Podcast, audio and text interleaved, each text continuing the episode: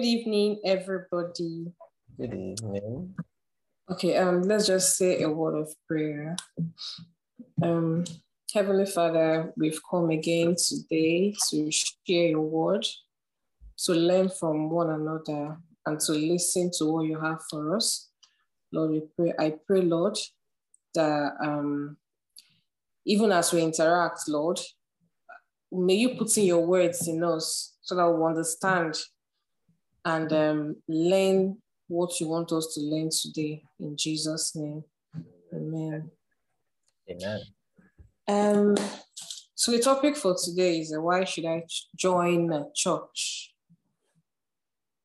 I believe we all have our local assemblies that we attend. And um, so what comes to your mind? Sorry, it's going to be as interactive as possible. Like it's going to be very, it's going to be an interactive session. And um, I would, uh, I would like it if everyone should um, impute, even, even, even if it's as little as God is love. So, what comes to your mind when you hear the word church? Anybody? You can unmute yourself if you want to contribute. You don't have to raise your hand or anything. Just go for it. Yeah, for me, I think it's basically just sharing the word of God and helping each other understand the word of God better.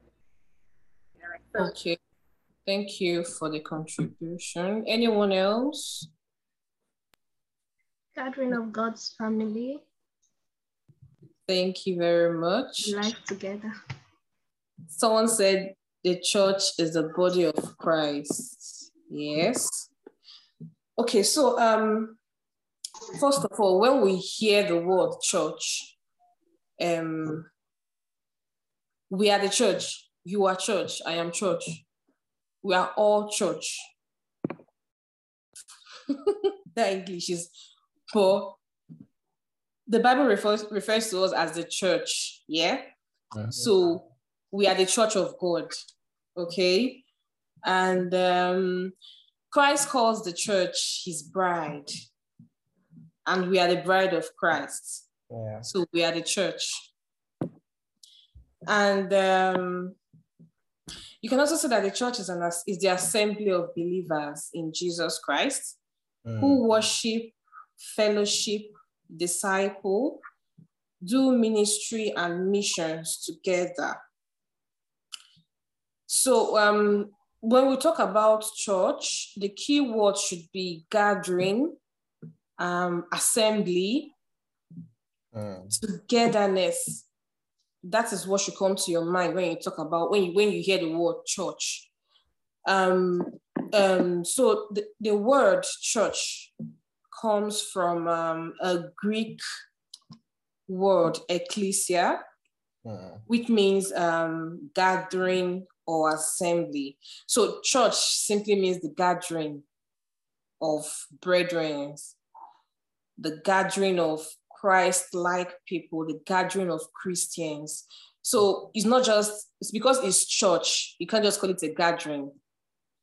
So you can just you can you can't say it's a gathering of maybe drunkards. Sorry, uh, gathering of teachers. So because it's called a church, it's actually the gathering of Christians. So that's what a church is.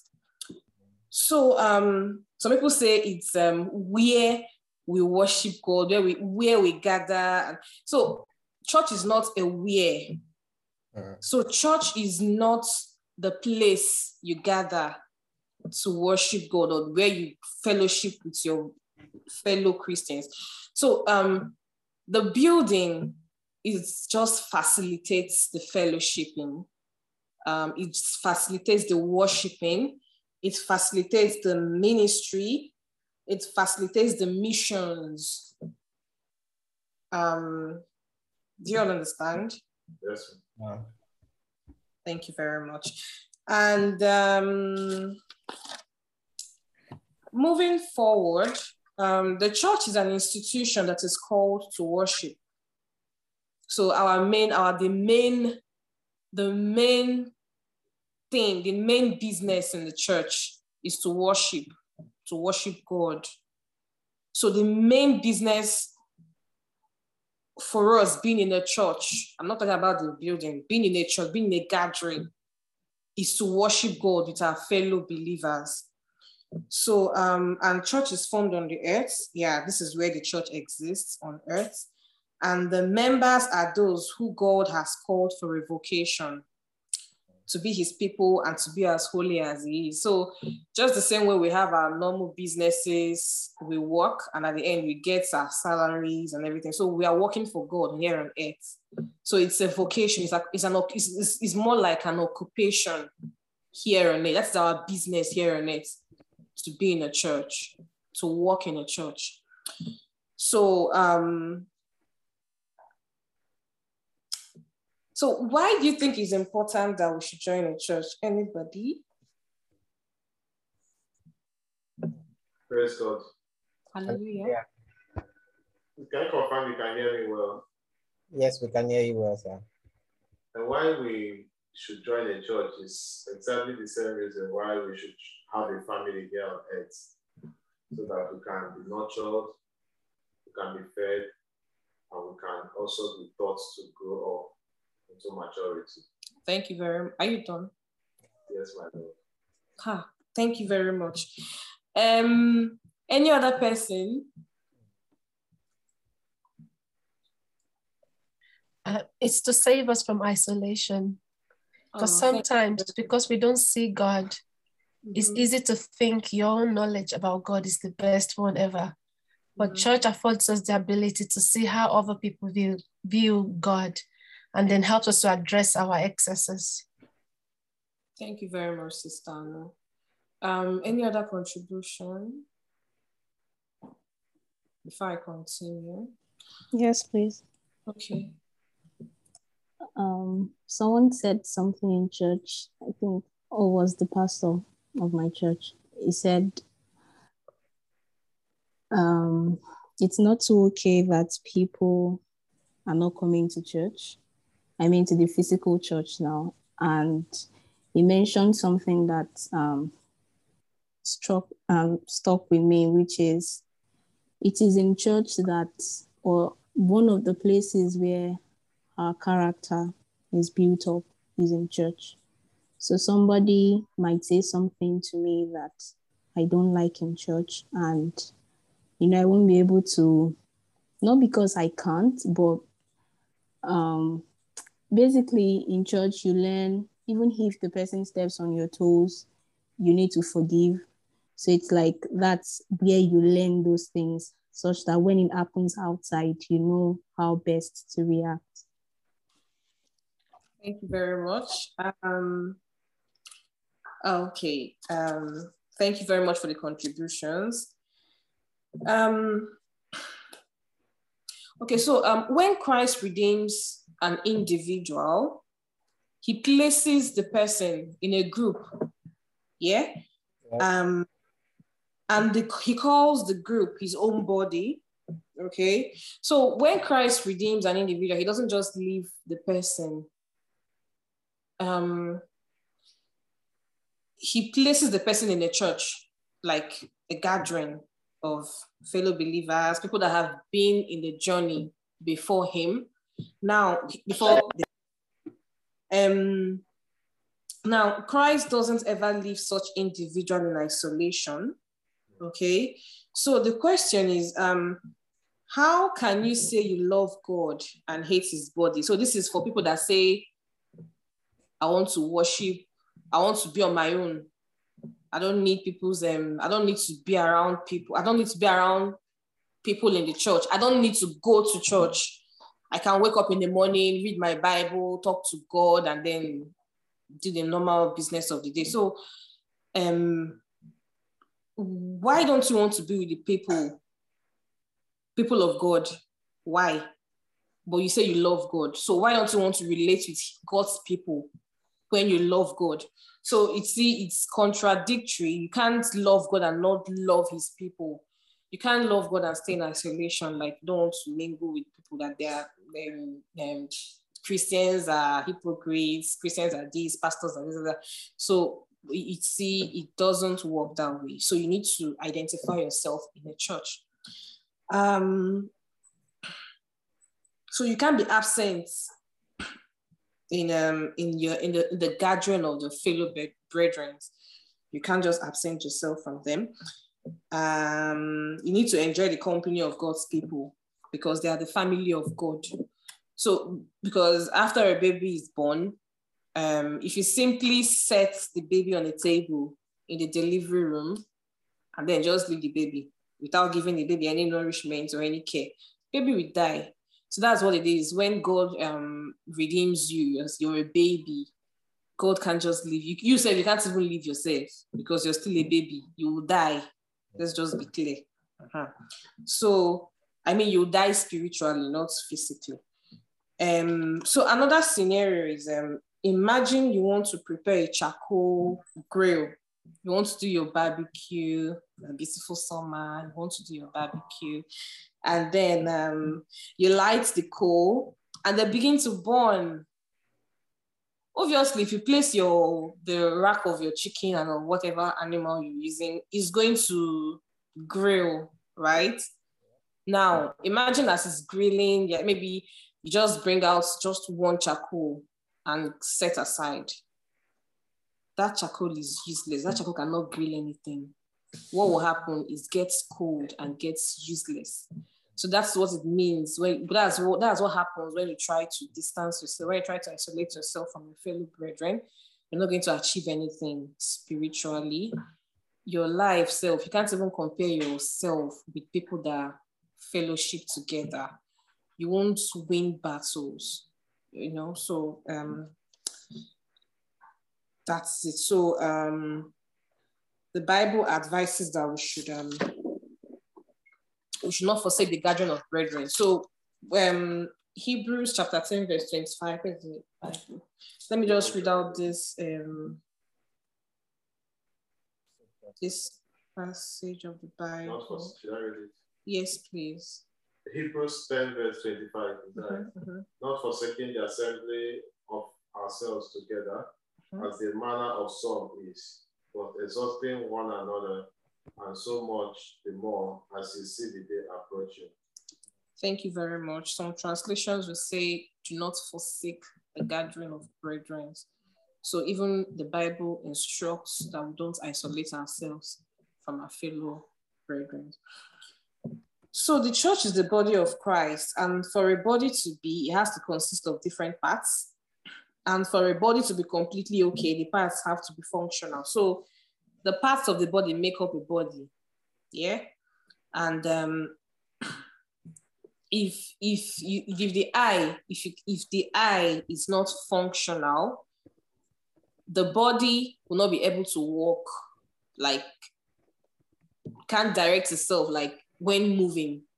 Yeah. Like you can't, not like you can't walk with your two legs, but you can't see where you're going to. You can't see things. And so there's going to be a, let's say, a, a dysfunctional system on the body. So the body is not complete. Yeah. Um, when you when when when someone is um um when someone is deaf, when the ear is not functional, the person can, the body cannot hear. When the, um, the mouth can't talk, the body, you understand? Yeah. So uh, body is handicapped. So, some, so, so someone will say you can actually do sign languages with your hands and everything. In my dialect, you say, Afro keme, Emeka Afro. So what it simply means in English is um what does it mean in English? If you if you don't uh, you don't have an uh, no, no. So it's way, you just create anyway. Okay. So when the desired is not available, yeah, the available becomes the desired. Yes. So um when you can't you, the, the, the normal function of the mouth is to talk, to pass information, you understand? But when the mouth cannot talk, you, so just for someone that will say, hey, eh, people do sign language. So, so the mouth is actually for speaking to people and to pass out information. So, um, sorry about that.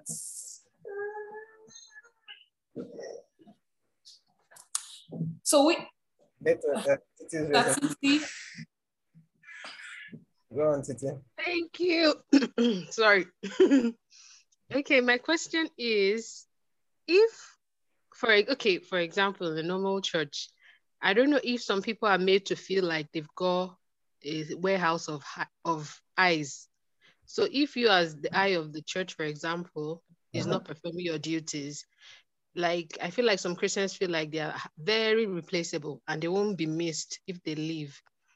So c- coming into the body as one and feeling as if, oh, we are one, we do this together. And I feel that's why it's easy for some people to leave because they don't understand or not even join in the first place. They don't understand how valuable they are to that body. So then they- they're not as attached. So because they know that if I leave, you people will be fine and nobody really cares for them. And that's why the fellowship part is more than just showing up to church on Sunday.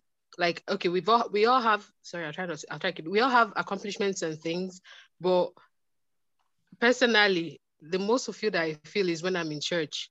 And all of these accolades and degrees and things don't matter when I'm in church because that service thing, understanding that nobody needs to sound in our ears that we are vital, vital. I just want to put it to you that okay, um, is when you said that okay, if if for example the eye is not functioning or the mouth isn't functioning, Mm. and they resort do, do they re- really resort to sign language or do they cut out that mouth and sellotape another mouth because there's a repository of mouth to Mm.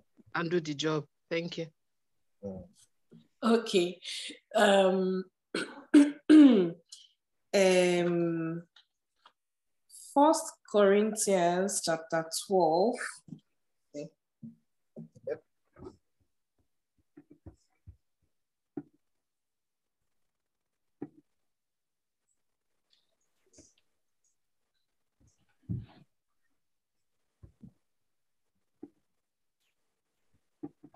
One second.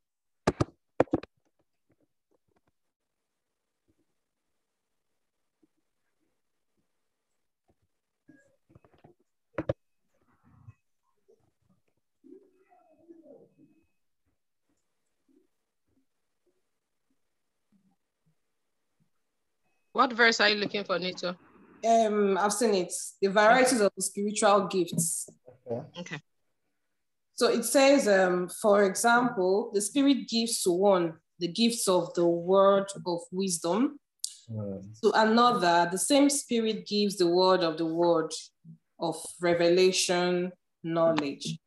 And to another, the same Spirit gives the gift of faith.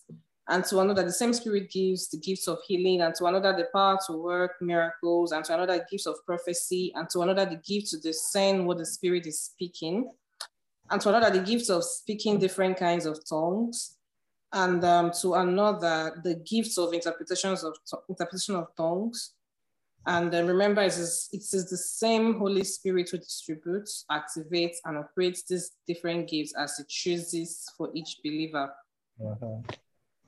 So the Holy Spirit will replace that eye or that mouth that left. Hmm? Staticity.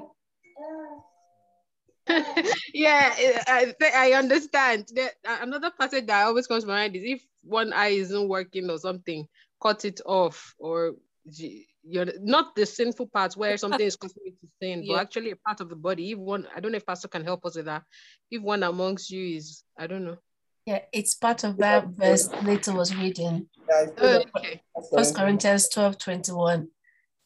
Oh, it says, and the eye cannot say to the hand, I have no need of you, nor can the head say to the feet, I have no need of you. Is that what you're saying? Or to no pluck it no out? but that one actually it's it's relevant thank you it's very relevant but that was the one i was saying is i don't know i'm probably daydreaming at this point. The one about like you said now NATO's response is is your is your dis- replaceable but anu's response to even in the same chapter is that nobody can tell one person the other person is not functional. Do you Mhm. understand I, but then at the end of the day how then do we still work in synergy without and how do we make it not so easy for us to let go, even though we want to discipline people for they've done all sorts of things, like the leaders of the church and things like how do you make this person like the way Jesus me, I always look onto Jesus because nobody can compare to him. And the way we leave 99 sheep to go and look for one, I don't see that um, shown in a lot of churches today. They will, they have 99, they are fine. They will survive without that one. But I don't know, maybe that one needs to like raise hand and show interest, or how far do we fight for people that were once in our body? Or yeah, Um, thank you. Can I say something? Yes, sir. And my my input is that one, you're, you're not Jesus. There's there's a place of Jesus in um, it's just like you're preaching to somebody and sorry, hold on, please. Okay. It's just like you're like you're preaching to someone and then you're trying to uh, you're expecting the person as well to yeah, you, you're you're preaching and you still want to do this job of the Holy Spirit, you know, in convincing. Now, when I mean you're not Jesus, it's not that we shouldn't make Jesus as our role model. But I think uh, in the book of Romans, there's a place that Paul addressed some of these, and in some other letters is written. Now, we, uh, we wouldn't um, leave one the 99 and go after the one, but that does not mean we despise. I think there's a place he said that if um, a brother is, is, is, if you're having problem with a brother, call another person. And then if the brother still doesn't work, call the third person. If the third person does not work, say that fix that person. That was the person. Say quarantine the person out of the body.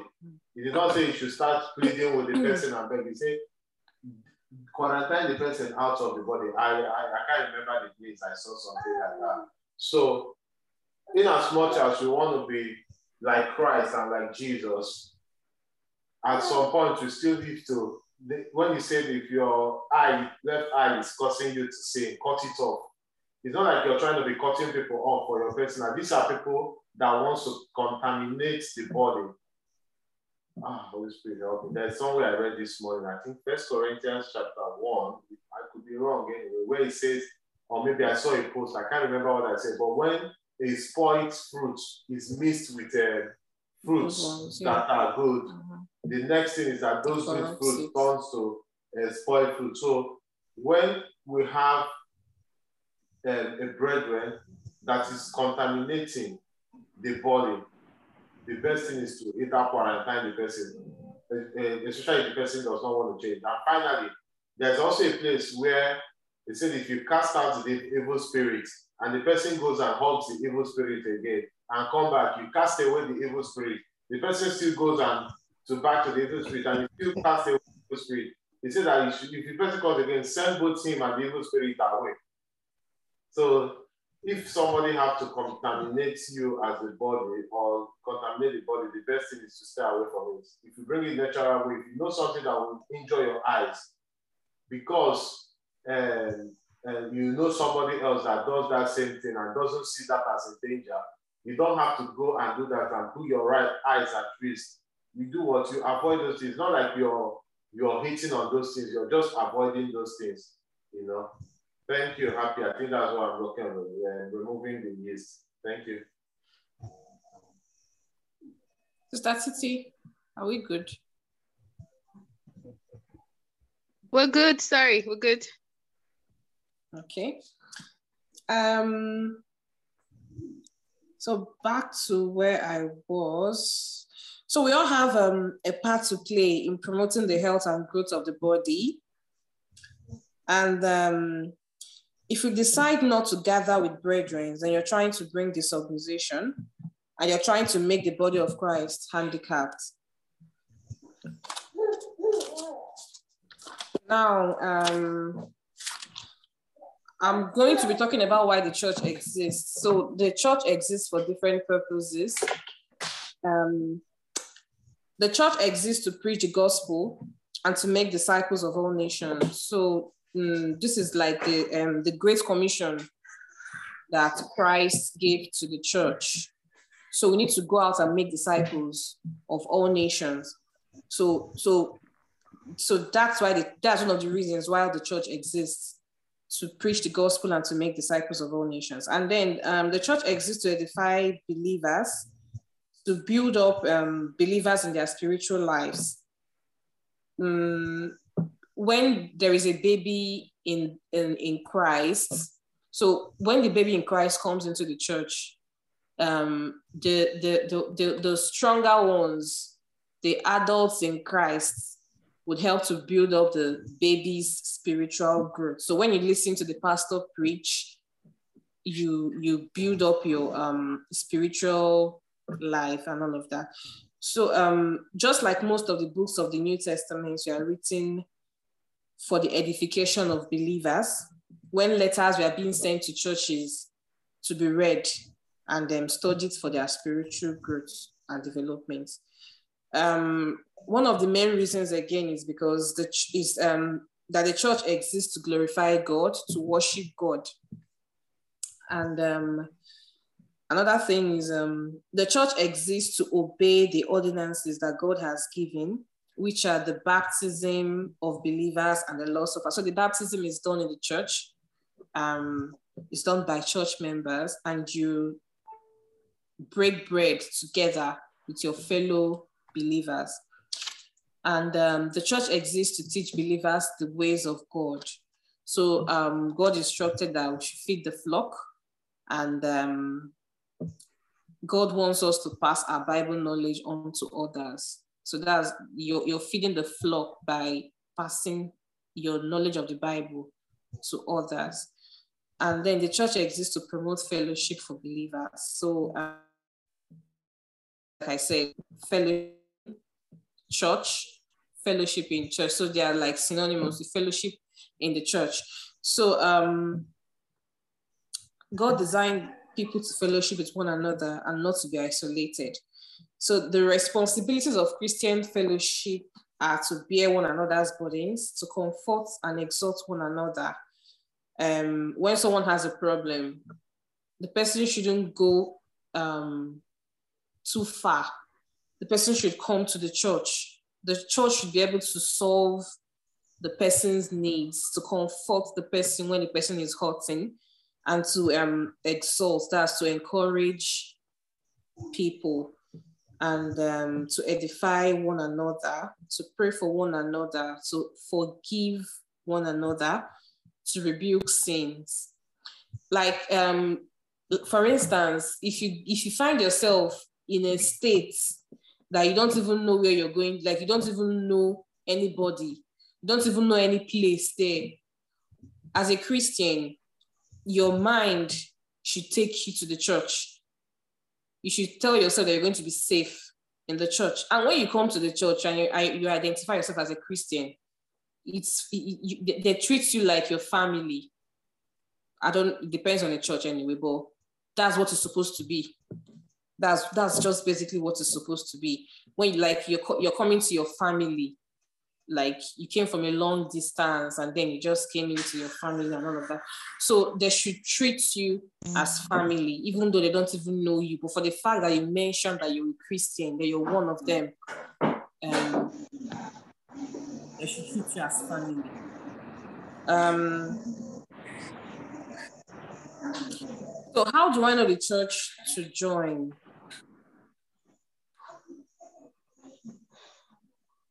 Before you go into that, um, Neto, there's a question on the chat from Happy.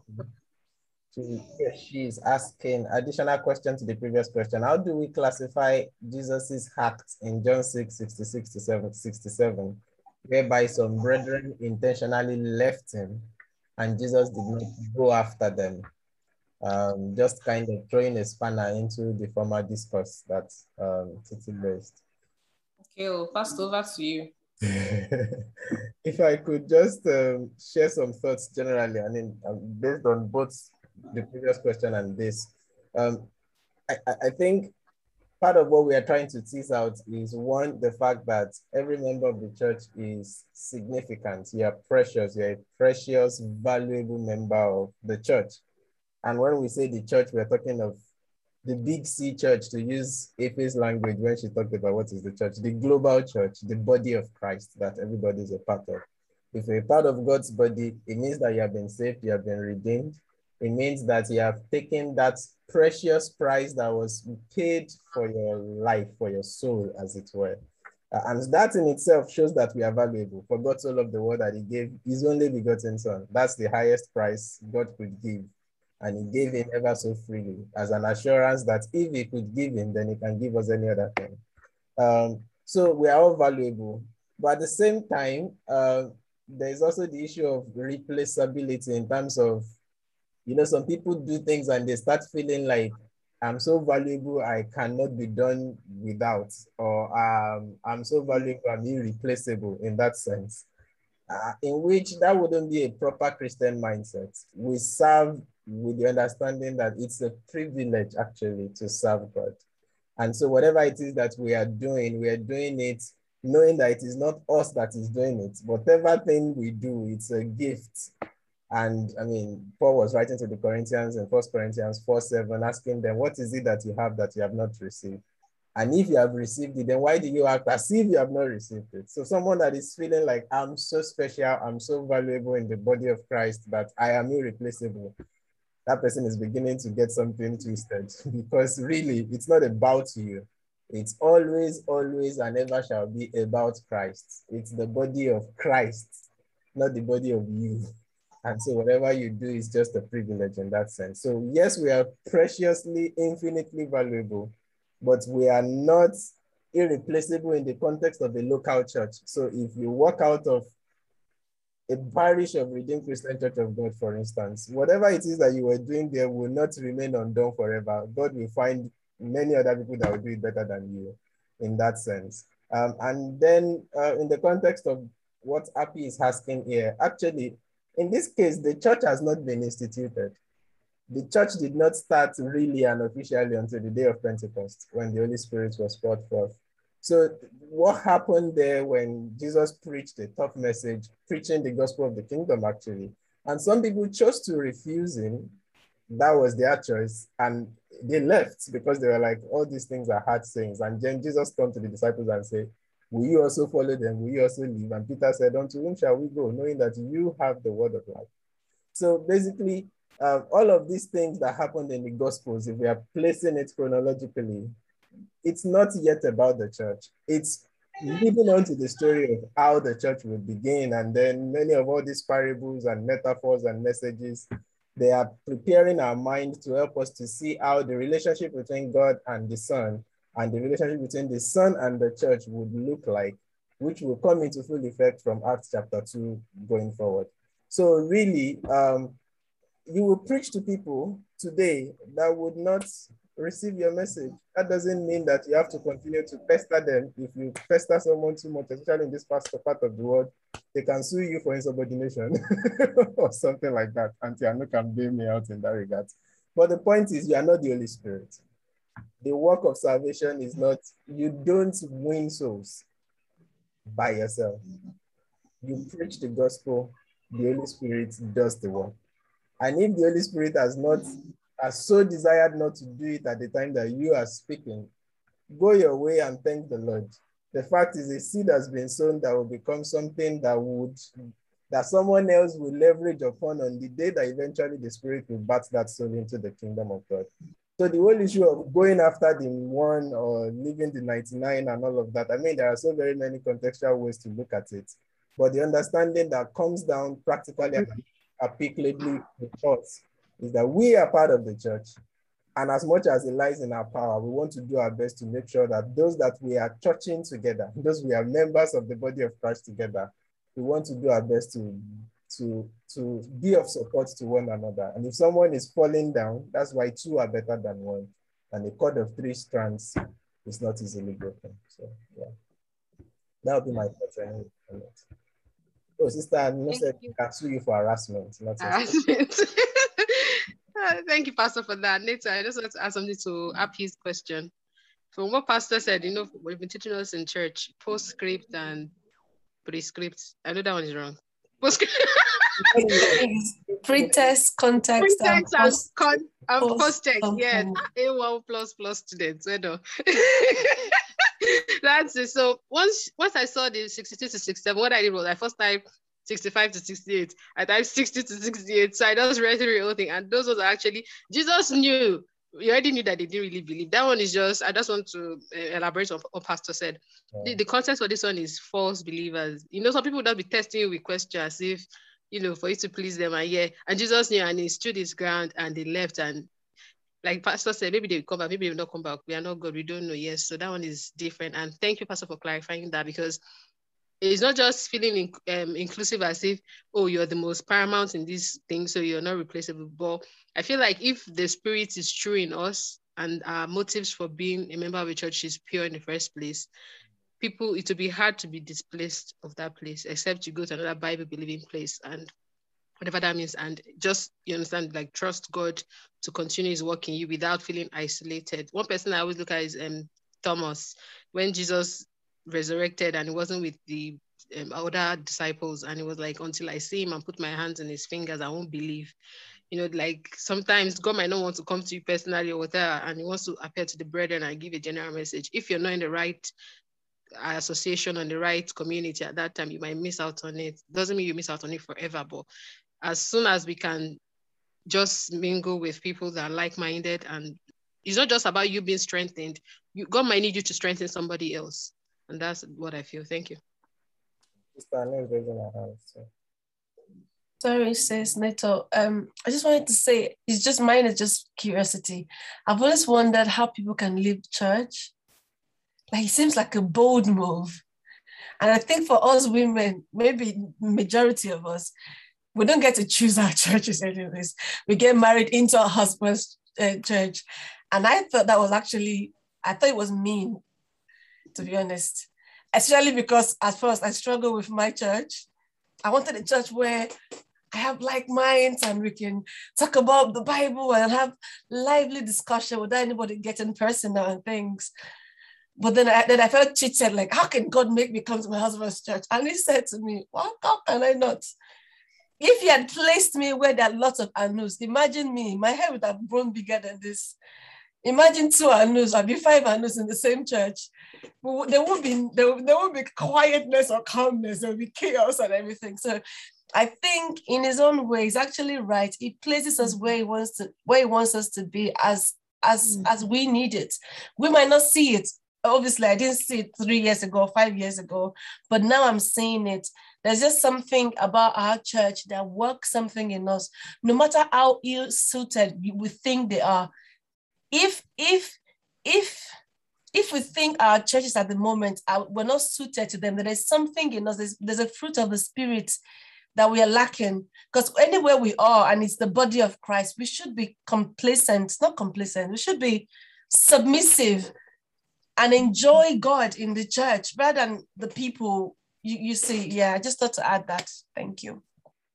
Thank you, Sister Anu. Um, so the next question is, how do I know the church to join? sorry, before you go on, I'm sorry for, I, am just wondering if there's any of us on the, on the discussion tonight that has had to maybe relocated to somewhere else and you've had to actually ask yourself this question of, okay, which church should I join? I've always been a part of XYZ church and now I find myself in a place where I really need to ask myself, which church should I join? If there's someone like that, I would like to know how you eventually made that decision, how you came to choose a church to join or to, yeah. yeah. I'll share mine because of the study. So, yeah, go on. Yes.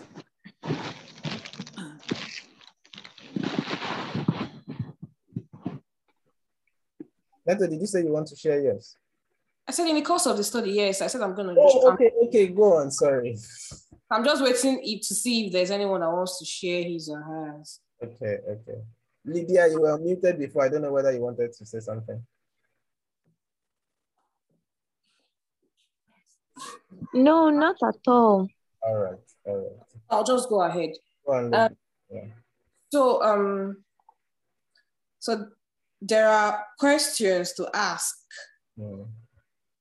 Um, so these are just practical questions and they're practical steps. So it's um. So you ask yourself, what denomination should I join? Um, do you want to continue your family's denomination, or do you want to test a different, do you want to join something different from what you're used to? Yeah, so um, you can ask that question. And then you ask yourself, what do I believe? Um, you check their doctrine. Is it in line with what, I, what is in the scriptures? Is it in line with what I believe and what I know that are in the scriptures? And then you, um, another thing again, it's quite, it's, it's, it's a little bit funny but so what kind of worship do these people have? Like, um, how best do I connect to God? So some churches, um, they sing hymns, some sing contemporary um, worship songs, some do rock, rock music, and hey, you know, while some do um, the orchestras. So, which one do you think connects you to God best? Is it when they play the rock, your spirit moves on, or if, they sing hymns, you just calm down, you know, uh, to staticity. Uh-huh. So, you know, so um, you just ask this question so that you be able to know where you place yourself in. And then what ministries and programs does this church have? Like, what's their ministry like? Are there people that are, is there, is there, is, is, is there priority like to to bring up young, for example, young um, gospel musicians? Or will you say maybe do they go to visit the sick once in a week? If it's something in line with what your ministry is, then fine. Do you want a small group or a large group? You know, some of our um, Catholics, Anglican churches is it's normally a large group of people that come to worship there, or the normal small group that you know that you know yourselves, you can relate better with yourself and all of that. Now, all these are good, but these are just practical steps, yeah? Uh-huh. But I would strongly advise you pray and ask the Holy Spirit. Because sometimes if you go through this, if you start thinking of this, if you use these practical steps to choose a church, sometimes you, you, you, it might, you, could, you could get it the wrong way. Mm. Yeah, it could, it, could, it might not be where God wants you to be. So it's very important to pray and ask the Holy Spirit to do the placement for you, to take you to where He wants you to be, to take you where your destiny is going to be fulfilled, what He wants you to do in, on earth. He's the best person that can put you there. You can't do it on your own intelligence or your own wisdom. These people, they play this kind of music, all, all of that. It's just the Holy Spirit. He's the best person. He's the one that knows where, where best to place you. So now to share my story, sorry, okay, Kingsley. Henry after your story, after your story, please. After Dr. Uh-uh. Henry had, had held his hand up earlier. Okay. Dr. Henry. Um, sorry, I was going to ask a question, but um, I don't think the question is relevant. But I'm just going to say, like, um, what if, say, for instance, I love the worship in Koza, but I love the preaching in Minas Chapel, and I love the well, the way of uh, packaging in other churches. Can you pick like different things or different elements from different churches and oh yeah. Yeah, so you just ask the Holy Spirit to guide you, to put you there where He wants. I wanted to also flag about that kind of mindset really is if we are not careful, we'll slide into making your choice of church about you. When again, like I said from the beginning, it's all about Christ.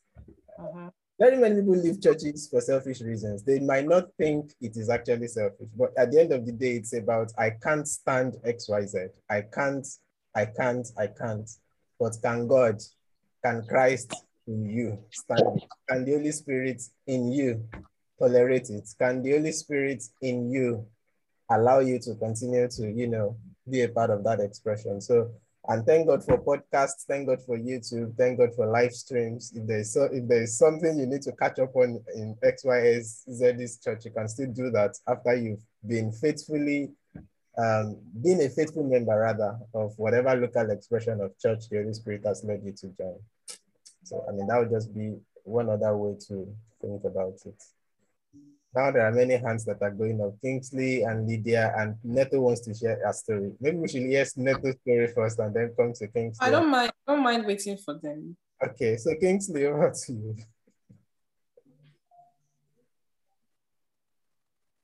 Dr. K, are you able to speak?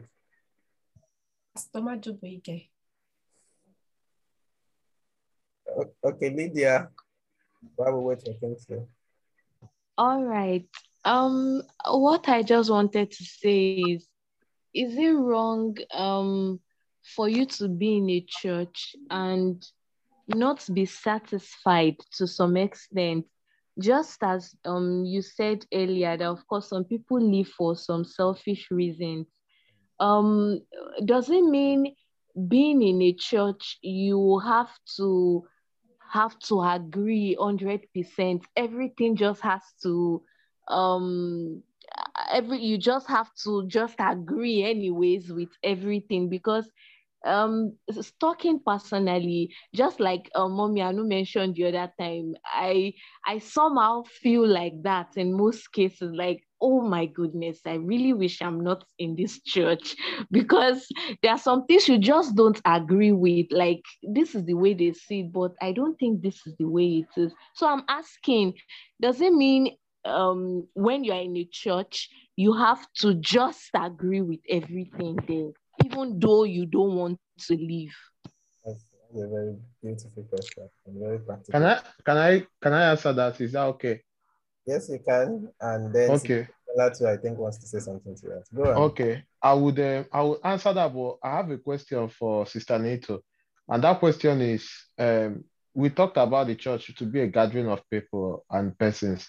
Now, I come to Liverpool. There is no um, Dunamis in Liverpool.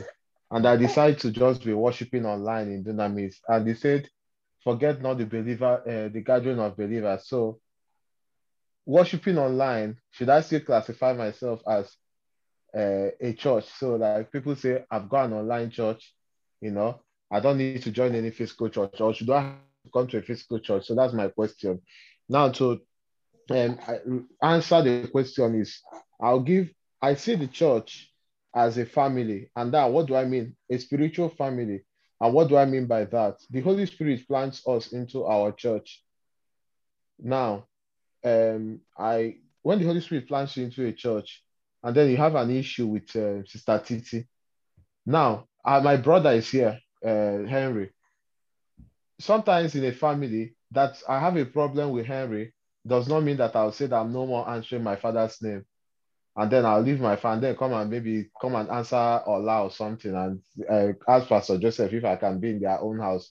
if I come into Pastor Joseph's house, I'll still probably have problem with somebody there, and then I'll leave that house and then go to another house. Mm-hmm. So if we have understanding, you will see that when you're in a church, it is a family and it's a family of imperfect people. You say that we are uh, we are stones builders, you know, something like that, building or whatever. And for us to have a, a, a, spiritual house, I can't remember exactly what I'm trying to quote, but for us to have a spiritual house, if you bring a brick, some bricks are not the same size with another one. And what do we do? We use hammer or something to cut it off.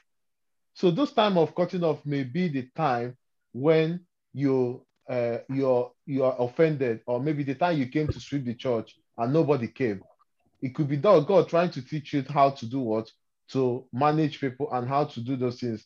And then I think Sister Nito has an answer to the question I'm seeing now. So I'll leave her to answer that. But what I'm trying to say is that that you are being offended, don't be part of the many that God says that their love will go cold because of offense. Offense or disagreement should not be uh, should not be a reason why you should leave a church because in a family, you don't leave your family because of offense or disagreement. So God's family should also be nurtured. And another thing that most of us were giving, uh, what's it called? Most of us gave our life to Christ and have different growth.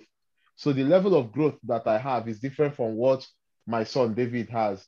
is different from what every other person has. So we need to understand that as well. And if we understand that we have different levels of growth, then it will help you to see when somebody is exhibiting something, you'll be like, oh, I understand the level you are looking at is for. And then you drag, drag the person and not trying to impose. Sometimes when you say you don't agree with somebody, it's just because we want to impose our idea on people and people have refused to see our idea from the way it is. And then you are trying to get angry. Now you start asking yourself questions. Pastor said I should sing in the choir. And then that morning, Pastor refused me to sing in the choir.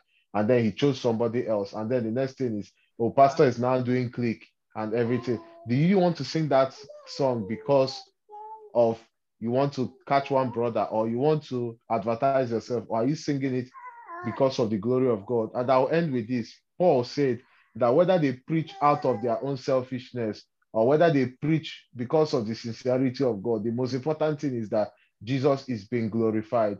So we need to come to that point where we know that it is about Jesus and it's all about Jesus, just like Pastor Joseph said. So if I have to disagree, if I have to come down and and bring down my ego for just Jesus to be glorified, that's fine. But there are some things that will make you leave a job. I'll leave it for the facilitator to do that. Thank you. Not Pastor Neto, please. So um you asked a question, you want to join online church. Can you fellowship online? Abby?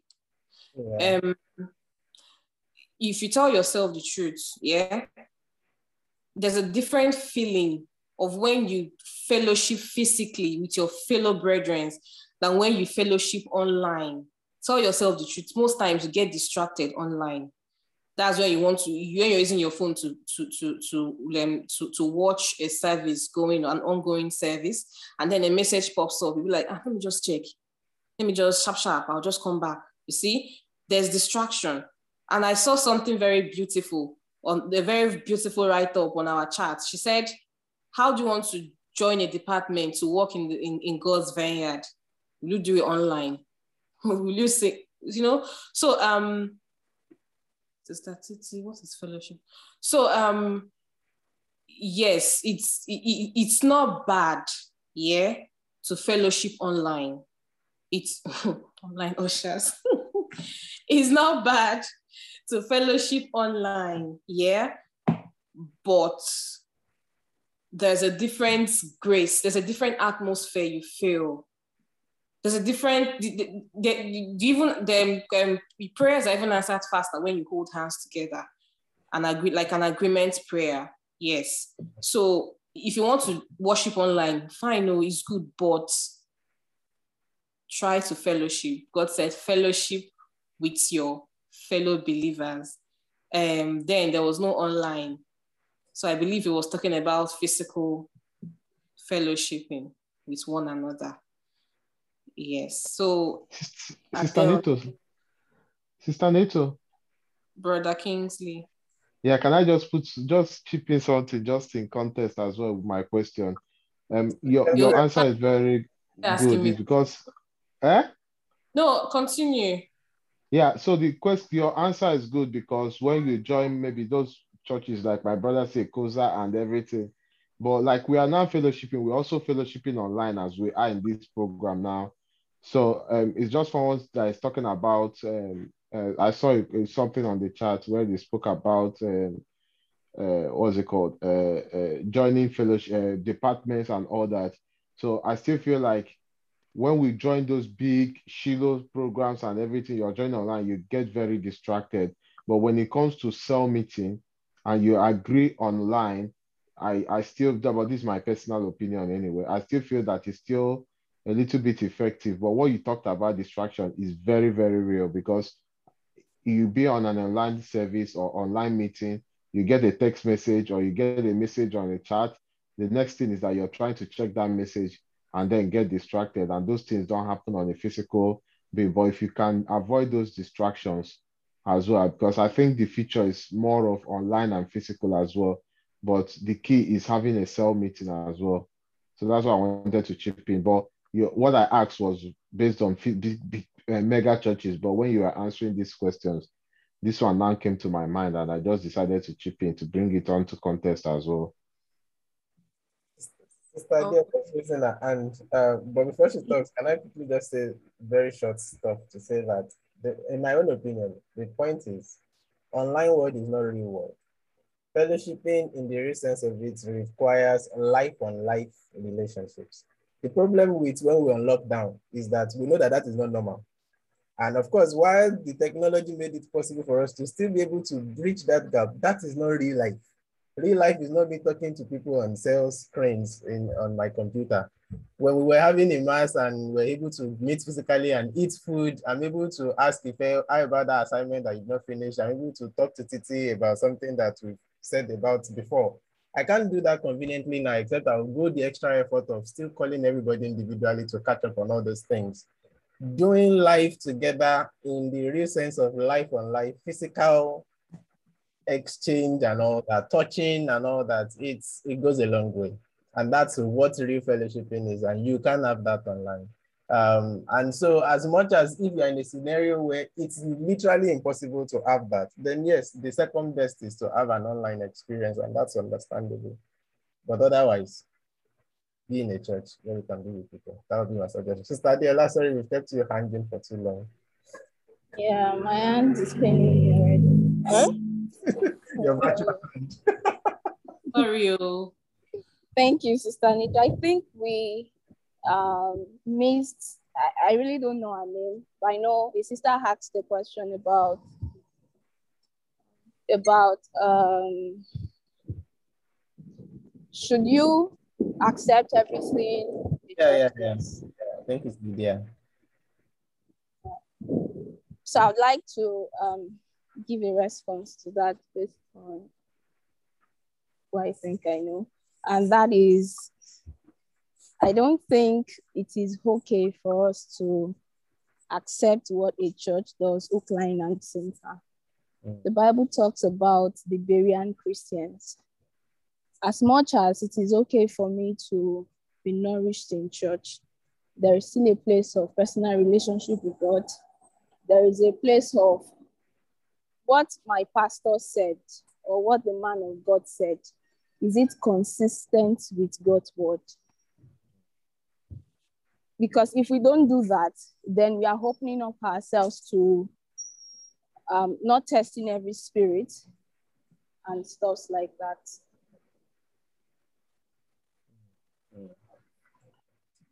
Okay, thank you. So um I said I was going okay, Stana. I'll wait for you to finish. Sorry. No, fine. I was just going to say that in response to the last point, Albert, what she mentioned, the Berean Christians, mm-hmm. they were self-studied. So being in a church, like what Lydia asked about how that do you have to agree with everything they do? Does that not have to do with their practice rather than the gospel itself?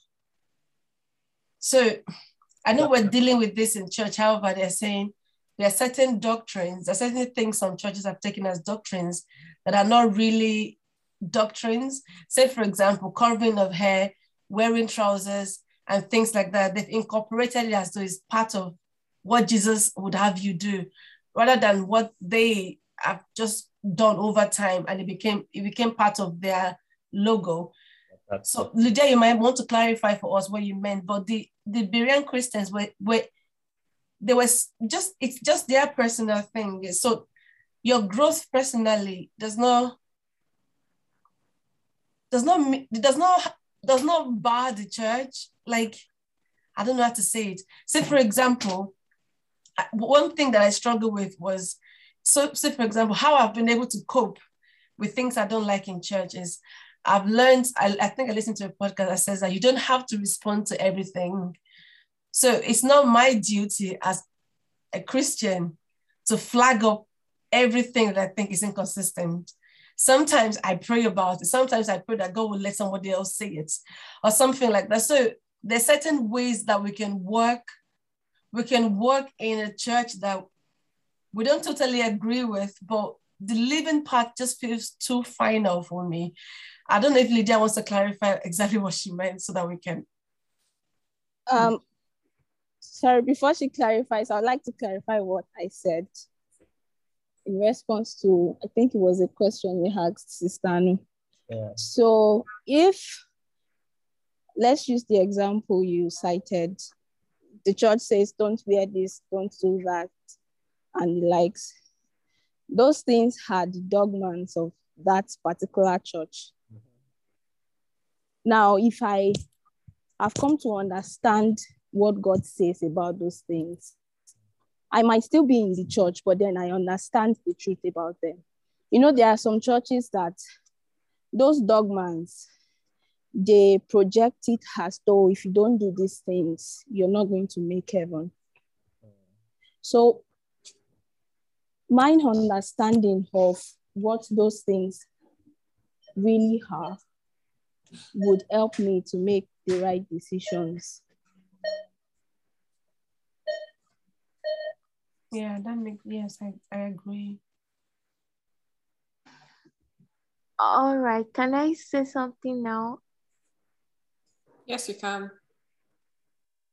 Okay, yes. Um, um, from what Mommy Anu said, exactly my point.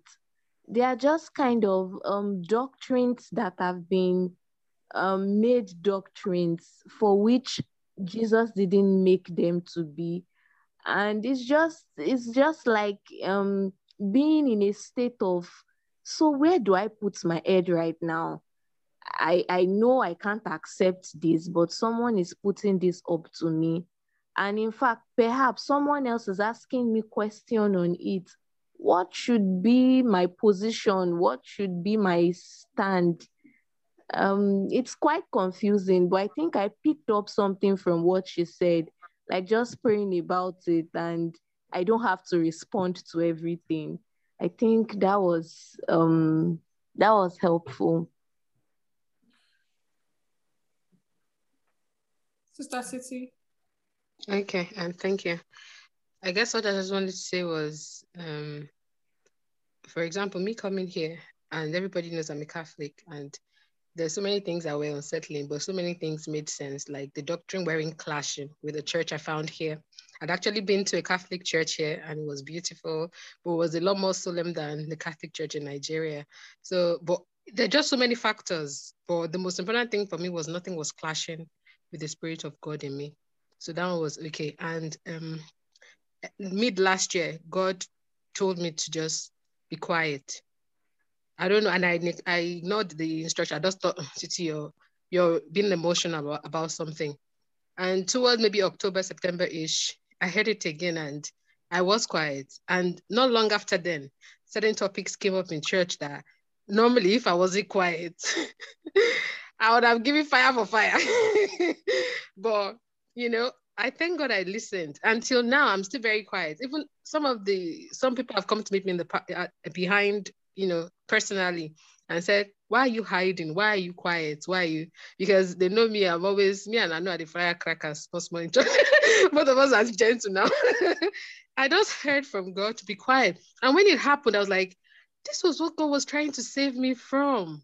you know and honestly like i say if once you just remove emotions out of it and you don't have to respond to everything you learn there's some gems you will learn and me I always said since i was a child i don't know why i just came up with that phrase god doesn't make mistakes when it comes to me so i'm everywhere i need to be when i need to be there yeah so i just embrace that i don't fight it too much and yeah, I think I think that was just what helps me as a Christian. And sometimes I still go for my weekly mass in the Catholic Church, uh, Sundays, however, but there is no compulsion. For God loves us cheerfully giving of ourselves. And if I'm of service someplace, why not?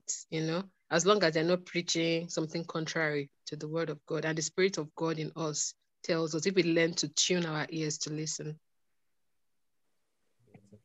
Thank you. Thank you. Okay. Um. Okay. So um, this the um the story I wanted to share was my experience in choosing a church to attend. Um. So in 20, 20 what was it? 2018, I think after my service year, I traveled to um Uyo um, for a lesson. that was supposed to last for a year. So um, for a program rather. So when I got there, I was confused. I'm a I'm a born Catholic. My family is Catholic. I grew up in a Catholic home. Um, but when I when I was in school, towards my final year, I was like I joined um, Dominion City because I liked their kind of praise and worship, their music, their preaching, you know.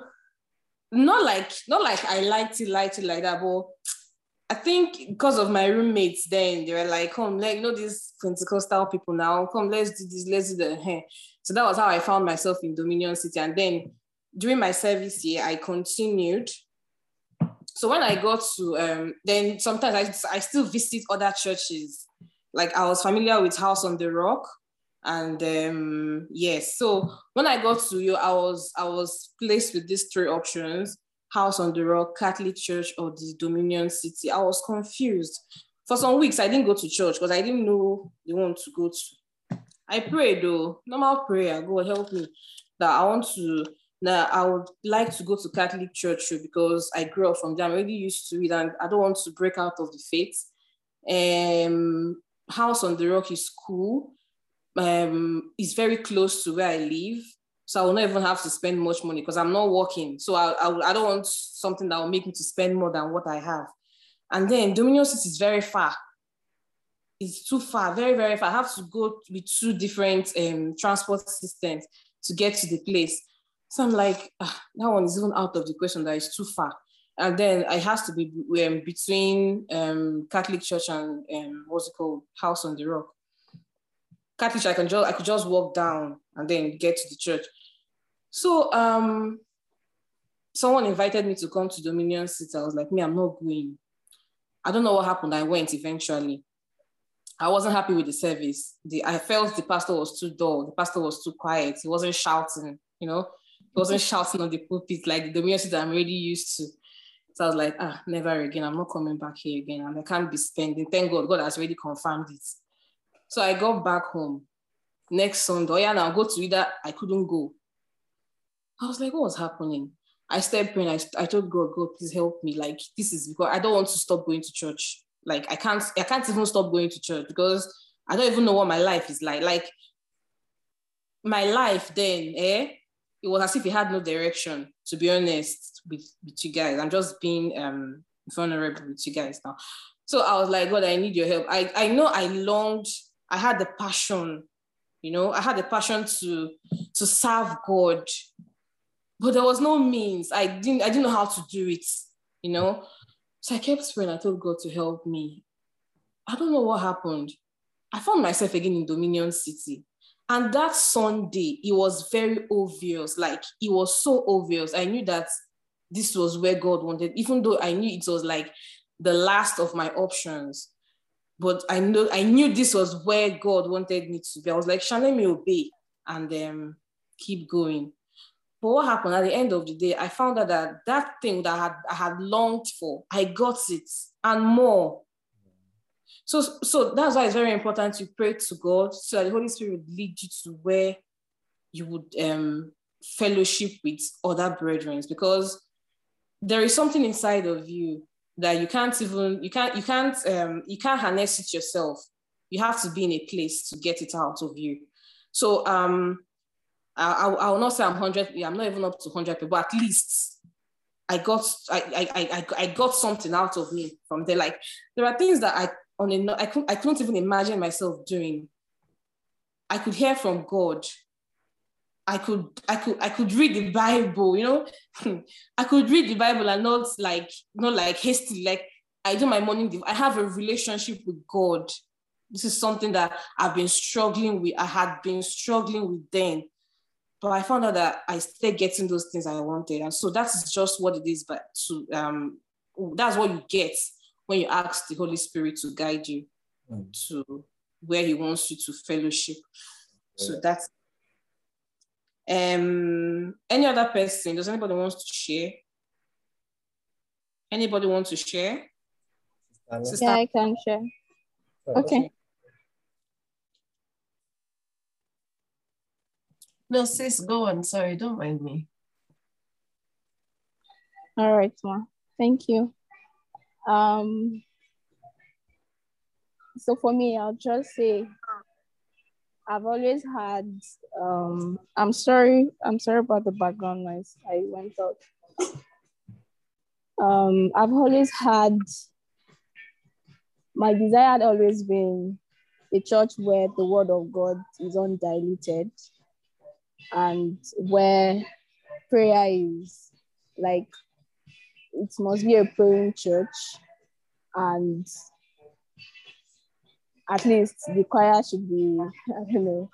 But then at least the choir part can be it's a variable but the two major things for me is that so when i um relocated to lagos excuse me i prayed to god to order my step so i went to a particular church it was reading i used to attend um the apostolic church yeah that's my family church so I was like, I'm not going to the apostolic church that I wanted to attend, probably redeem or something. So I prayed to God to lead me. And then I went to the first one. I didn't really like it based on what had, you know, set or the goal I had set in my mind, which is the word. And so I didn't go back to that church, even though it was like still on my list. And then later on, I don't know, somebody just somebody attends another reading church not too far from where I stayed.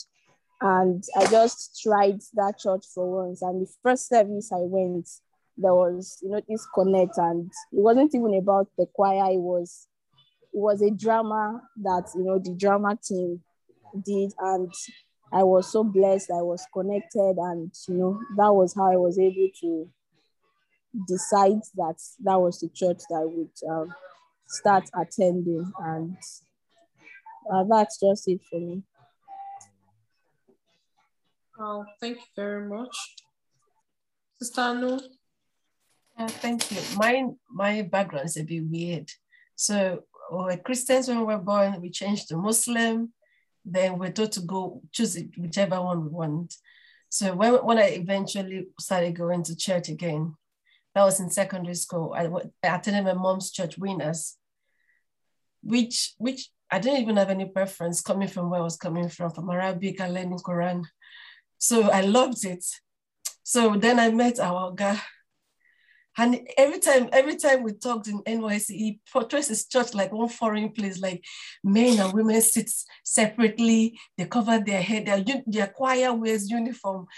Like I was morbidly fascinated, like, eh, this is possible in this world like coming from winners where choir we just pink in uh, every Sunday or heart or like perfect people. So every time Kola talks about his church, I, I I get fascinated to go. And it would have been the opposite. The opposite would have been like, nah, if you're going to attend any church, you should come to winners. So when when after after NYSC and I came back home, the Holy Spirit specifically told me that I have to start going to Kola's church to learn those things he said. So I was fascinated because I hadn't lived it. But then I went in there and it was real. The choir sits on the hop part. When they want to give offering, they go like 10 times, dance round. So that you know you have 100 naira and you put it once, people start dancing around you. So the next time I came, I had to break it to 30 naira so that I can be dancing out and dancing out every time. And they're giving money. It was, it was at first I was still a bit fascinated, but it, it, started to do me one kind like, nah, I don't think this would do. So I would leave choir seats because the choir sitting on the pavement on the up part with the pastors and stuff. And I'll go to the children's department to sit that that's my most comfortable zone. I think the children's department in the church actually made me took it took away the things that the differences of where I was coming from. I didn't notice the difference because I was in service. And that's what I was going to say to Lydia. Apart from the fact that you should, we don't have to respond to anything. And um, I don't know the second one I said. And to pray, you should also be in service. When you're in service in a church, you won't see things, you won't know offenses. When you're running up and down and carrying this child, and this one is peeing on you, and this one is shouting top of your voice, you won't notice anything. So basically, and the, and the funny part is, I think what God is actually doing for us this age is is placing us, this all of us here with certain skills that we've known God in, set, in certain ways. It's placing us in, in places that are rough, so to say, so that we can be part of the changes. So imagine how Validia says she has some differences that she can't just reconcile what she's saying. Imagine you starting to be part of things that are going on, start being part of the process, working with the leaders, chipping in. Like when you when, when you work with the leaders, you see more, you're, you're, you're able to reason with them. It, it's different when you sit afar and you see what they're doing, but when you're part, when you're married to a pastor and you, and you know the gist of everything going on, it, it, there's a way it addresses your concern and makes you feel like that's not a big deal. That, that, and that is where you come to the point of what, what to respond to and what not to respond to. And there are times to respond, to be honest. That we are not called to be, we're not called to be um, to follow like you and like Lydia and Adiola say, that sometimes where you have to take the step to say, this is what I think should be addressed. But then the thing is how we say it. Because I don't know for other people's culture, for Yoruba culture, no matter how good the idea is, if you have not sandwiched it with a praise and another praise, then, then you say, then you say idea in a very polite manner, then start with praise, praise, praise. They won't hear you. So what happens is the Yoruba call it agbekale oro. So it's how you say it. When, when I'm hot, when I'm like H-O-T, not H-U-R-T, when I'm hot with an idea and I need to say it, there's a way I say it that will make a lot of you just switch off. But then, but then God has given me a partner and the Holy Spirit that is fine-tuning my responses. So my agbekale, agbekale means the way you say something. So now the way I say it, then you you find the leaders nodding to you and saying, okay, things that I would have said in my normal brush way, and they would say, ah, sister, no, that's not how to say it, or they would tell you in a very scriptural way that you shouldn't have said what you said, and things. So it's just we are called to be in service. Like Neto said, we are not just ordinary. It's not just to sit and enjoy the service. Diola is a fantastic singer. Hey, Titi, you need to connect with Diola. If she sings, yeah, mm, everyone will come down. She, so her, her certain skill sets, putting it in a certain, God will definitely put in that church to, to make, to add to it. We are always adding to something. My need to be with children, my running away from the choir to be with the children in my former church helped me to stay, helped me to know that when the women came to me to say, ah, sister, why is your lip gloss shining? I'll just tell them, like, mommy, it's because my boyfriend, no, my, fiance liked it. So I will, I will, like, service takes your mind off, off, off the normal things you would have noticed. The auntie that you greeted, I didn't say hello back, or the uncle that looked at you up and down and said, and why are you dressing like this? It takes your mind off the petty things and on Jesus. And that's that's our focus, where each if we have a church of 50 people and, and 45 of us are vibrant and doing things, then there won't be anything not to like, isn't it? We'll be the influencers rather than being the people that are influenced. And that's where the Berean theory comes, where Diola said, Alva, it's from self-study that you know exactly where, where your place is in a church, not even in a church, in school, at work, every part of where, every aspect of our lives. It, the Holy Spirit guides us with the word that we've known. It, it wouldn't guide us with the word that you've not read or the word that you did was said that you listened to in the sermon. It will guide you from what you have read because as you read, it speaks so that when the situation comes or opportunities come, you will, will be able to sense, with, ah, this is what the Holy Spirit is trying to tell me. Like Titi said, when they said be quiet, and now it came, she was able to fix the be quiet of how many months ago to the situation of now. So I just had to add that. Thank you. Thank you very much, Sister Damola. Okay, so yeah, uh, so I think Sister Titi asked the question about how to leave a church as a uh-huh. good person. I'm not going to answer the question, but then for me, like, I just going to talk about the reason why I left a particular church. I mean, there are different reasons people have mentioned why people leave churches. And for me, it was more like, I mean, I just didn't feel welcomed in the church. Okay, so there was church I was attending, and then I'd been attending the church. Okay, it was one of my friends that invited me to the church. So we're three Africans in that church with other, yeah, other people. And then, I mean, I was enjoying the church for about six months, no, like four months. And then I enjoyed the praise and worship. The message, was good.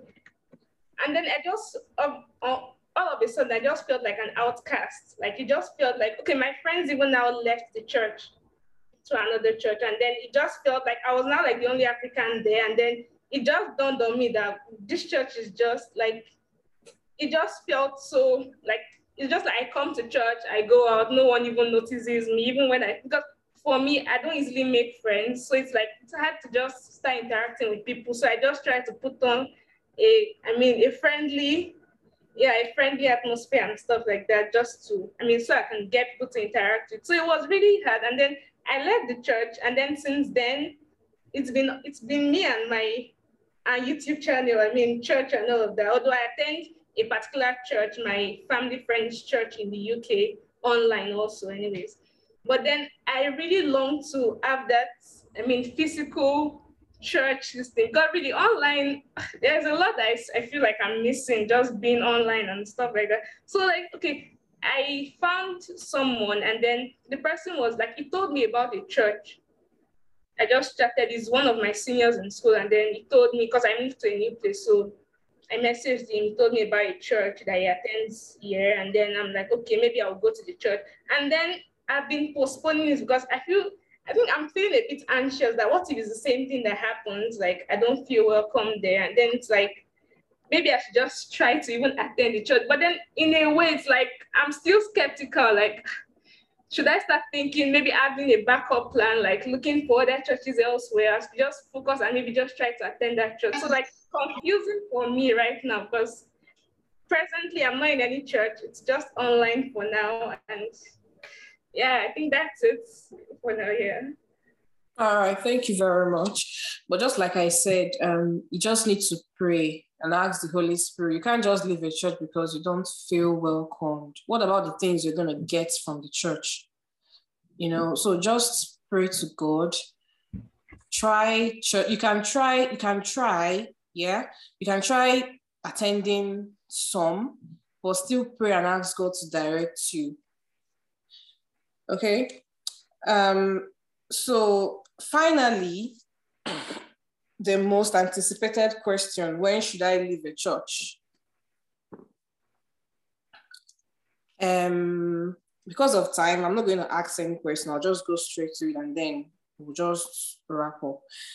So the first reason, um, mm, not like there's, there's no there's no sequence, just corruption um, when you when you notice that there is corruption going on in the church, um, the pastor is not doing what the pastor is supposed to do. The members are not doing what the members are supposed to be doing. Um, the the church is just corrupt. There's wickedness. There's corruption in the church. Yes, you can leave the church. Going against the scripture is is kind of part of the corruption, though when you notice that the doctrine of your church is against what the scripture says, um, I think it's also a good what whenever you're in a church that doesn't that's not in line with what the scripture says that the church should do and should not do, yes, you can leave the church. And then finally, with the leading of the Holy Spirit, eventually you join the church by um, the practical steps because of the music, you joined the church, and then the Holy Spirit said, No, come out of there, go to this other one. That's another reason why you can leave the church. Now, um, do not be too hasty to separate from a particular church. And on the other hand, we must be very careful to tolerate the intolerable. And um, at this juncture, I off my mic. Thank you. Let's put our hands together for Neto. that was well done. Well done, Neto. Well done. Woo! Beautiful um, and yeah, I mean, there, there are just so very many dimensions that I think we can continue to pull this towards. But I think that we've gotten the crux of what I believe the Holy Spirit wants us to take away from tonight. It boils down to a few things, in my opinion, um, as we tie it together that one, first of all, know that you are a part of the church if you are truly born again, if you have met the Lord, you've received the gift of Christ's finished work. It is an ever so precious price. And so you are precious. Romans 8:32, if God would give you Christ, he says, if he will not withhold Christ from us, how will he not with him freely give us all things? In other words, if you're a Christian, there is nothing that is more expensive than your salvation. So there is nothing that you cannot have really, as long as it is God's will. There is nothing you can be afraid of asking God, if that makes sense. Like, ah, will God be able to do this one? I still asked for this one last last week. Will, will it not be too much of asking? No. If he had paid such an expensive price, an overpayment for the salvation of not just you, everyone that would receive it, then it shows that you are precious and you're part of something that is big, part of something that has survived 2,000 years, part of something that is going to be ever living. It's actually going to be eternal. The church of God will eventually become the triumphant church that would be perfect, but we are not there yet. So that's the first thing. The second thing is the fact that because the church is made up of people, people of God, albeit, but because it's people, imperfect people, there will be issues. There is no perfect church in that sense, in the sense of or I should say there there's no perfect local church. The Church of God collectively, globally, Catholically, um, is, and when I say Catholic in that sense, I'm saying universal. Catholic simply means universal, actually. So the Church of God is Catholic, is apostolic, is global, is holy. Those are the words that were used in the Nicene Creed to describe um, the church. And in that sense, that church is perfect, is holy. God sees it as holy. One of the most contradictory contradictory things I've read in the Bible, and it's not contradictory actually. It's First Corinthians, the opening of First Corinthians. If you, if after now you can check it out, especially from verse 3 to verse 9 thereabouts, when he says he's writing to this church that is sanctified and holy. And it goes on to describe this beautiful Corinthian church. As in, if all you read in Corinthians is the first nine verses, you would have thought that's the best church in the world. They lack no spiritual gifts. They are so sanctified. They are this and that and ever looking forward to the salvation, I mean, to the coming of Jesus. Everything that you would expect in an ideal church, Paul describes it. And then you start reading on and you start hearing that in that same church, there is one brother that is sleeping with his father's second wife or stepmother. In that same church, there are people that are suing themselves in the public courts over trivial matters. In that same church, there are people that are eating meat that are sacrificed to idols, and some of other people are thinking you are crazy to do that and things like there's all, all sorts of divisions, all sorts of immoralities. There are people that are dressing like harlots while they are prophesying as women, and all sorts of crazy things going on. Yet, Paul described this church as though it's the most perfect church ever. That is true of every local church. As long as indeed Christ is at the center, as long as indeed the gospel is taught, they obey the sacraments, and there is discipline in the church. By the way, those are the three standards that the reformers down the ages in terms of the Reformation um, in church history. If you want to know a true church, you are looking for three things. One is the gospel taught there. Two, do they obey the sacraments? And when we are saying the sacrament, basically the Lord's Supper and water baptism. And three is their church discipline. A church that has those three things is a church. But of course, when we begin to then zoom in into the details of what is the gospel that is being taught, then you can start seeing different other nuances and differences from what this church emphasizes about what that church emphasizes and things like that. But at the end of the day, the church is the church of Christ. The Holy Spirit is the Spirit of Christ. And if he's resident in us, not only will he help us to choose and right when it comes to which church should I join, it will also let you know if you need to move on from one place at a point in time or the other. It's not your choice to make, actually. It's the choice of the Spirit of God in you. And it will let you know if you're in the wrong place. Um, when I was finishing my NYSC, part of the questions I had for the Holy Spirit is, the big question is what next? I don't know, where do I go from here? But amongst that, part of the baby questions was, which church should I attend? And it was crystal clear, the same church you've always been a part of, where your parents raised you that was the one answer I was hoping I would not hear, but that was the one answer that the Holy Spirit gave me. And of course, ever since then, I embraced that for the season that I've been in since then till now. If tomorrow he says, okay, now I'm moving you onwards to do something else or whatever, here I am, send me. But in the meantime, here I am, send me as well.